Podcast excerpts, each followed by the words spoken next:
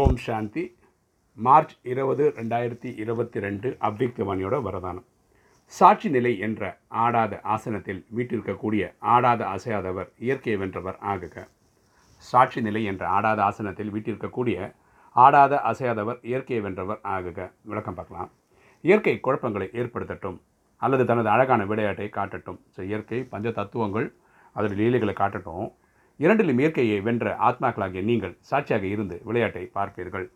அதாவது மாயை தன்னோட லீலைகளை காமிச்சாலோ காமம் கோபம் அகங்காரம் பற்று பேராசின்னு அஞ்சு விகாரத்தில் காமிச்சாலோ பஞ்ச தத்துவங்கள் இல்லை நிலம் நீர் காற்று ஆகாயம் நெருப்பு இப்படி அஞ்சு இதுவும் சேர்ந்து விளையாட்டு காமிச்சாலோ நம்ம வந்து அதை வந்து ஒரு விட்னஸாக இருந்து தான் பார்ப்போமே தவிர பயந்து போக மாட்டோம். விளையாட்டை பார்க்கும்போது மகிழ்ச்சி ஏற்படுகிறது. எப்போவுமே விளையாட்டு பார்க்கும்போது ஒரு சந்தோஷம் கிடைக்குது. பயப்படுவது இல்லை. விளையாட்டை பார்த்து யாரும் பயப்படுறதில்லை. யார் தபஸ்யாவின் மூலம் சாட்சி நிலை என்ற மன மனநிலையில் ஆடாத அசையாத இருக்கையில் வீட்டிருப்பதற்கான பயிற்சி செய்கிறார்களோ அவர்களுக்கு இயற்கையின் அல்லது மனிதர்களின் எந்த ஒரு விஷயமும் அசைந்து விட முடியாது. ஸோ யார் ஒருத்தர் இந்த காட்சிகளை பஞ்ச தத்துவங்களுடைய காட்சிகளும் சரி மாயின் லீலைகளும் சரி இதை பார்க்கும்போது ஆடாத அசையாதவராக இருக்கிறாங்களோ அவங்களுக்கு எல்லாமே டென்ஷன் ஃப்ரீ தான். இயற்கை மற்றும் மாயாவின் ஐந்து ஐந்து பொம்மைகள் தனது விளையாட்டை விளையாடும். அதுதான் பரமாதம் ரொம்ப சிம்பிளாக சொல்கிறார் பஞ்ச தத்துவங்களை நிலம் நீர் காற்று ஆகாயம் நெருப்புன்னு சொல்கிறோம் அஞ்சு விகாரங்களை வந்து காமம் கோபம் அகங்காரம் பற்று பேராசைன்னு சொல்லி இந்த அஞ்சு அஞ்சும் அது அவங்களுக்கு வந்து விளையாட்டு பொருள் மாதிரி தெரியும்.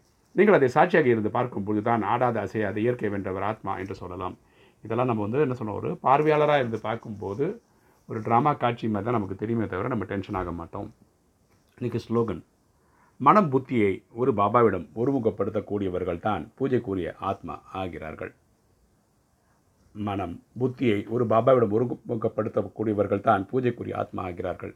யார் பூஜைக்குரியவர்கள் ஆகிறாங்கன்னா அவங்க மனசையும் புத்தியும் பரமாத்மா கிட்ட ஒருநிலைப்படுத்திக்கிறவங்க தான் அப்படின்னு அப்பா சொல்கிறார் ஓம் சாந்தி.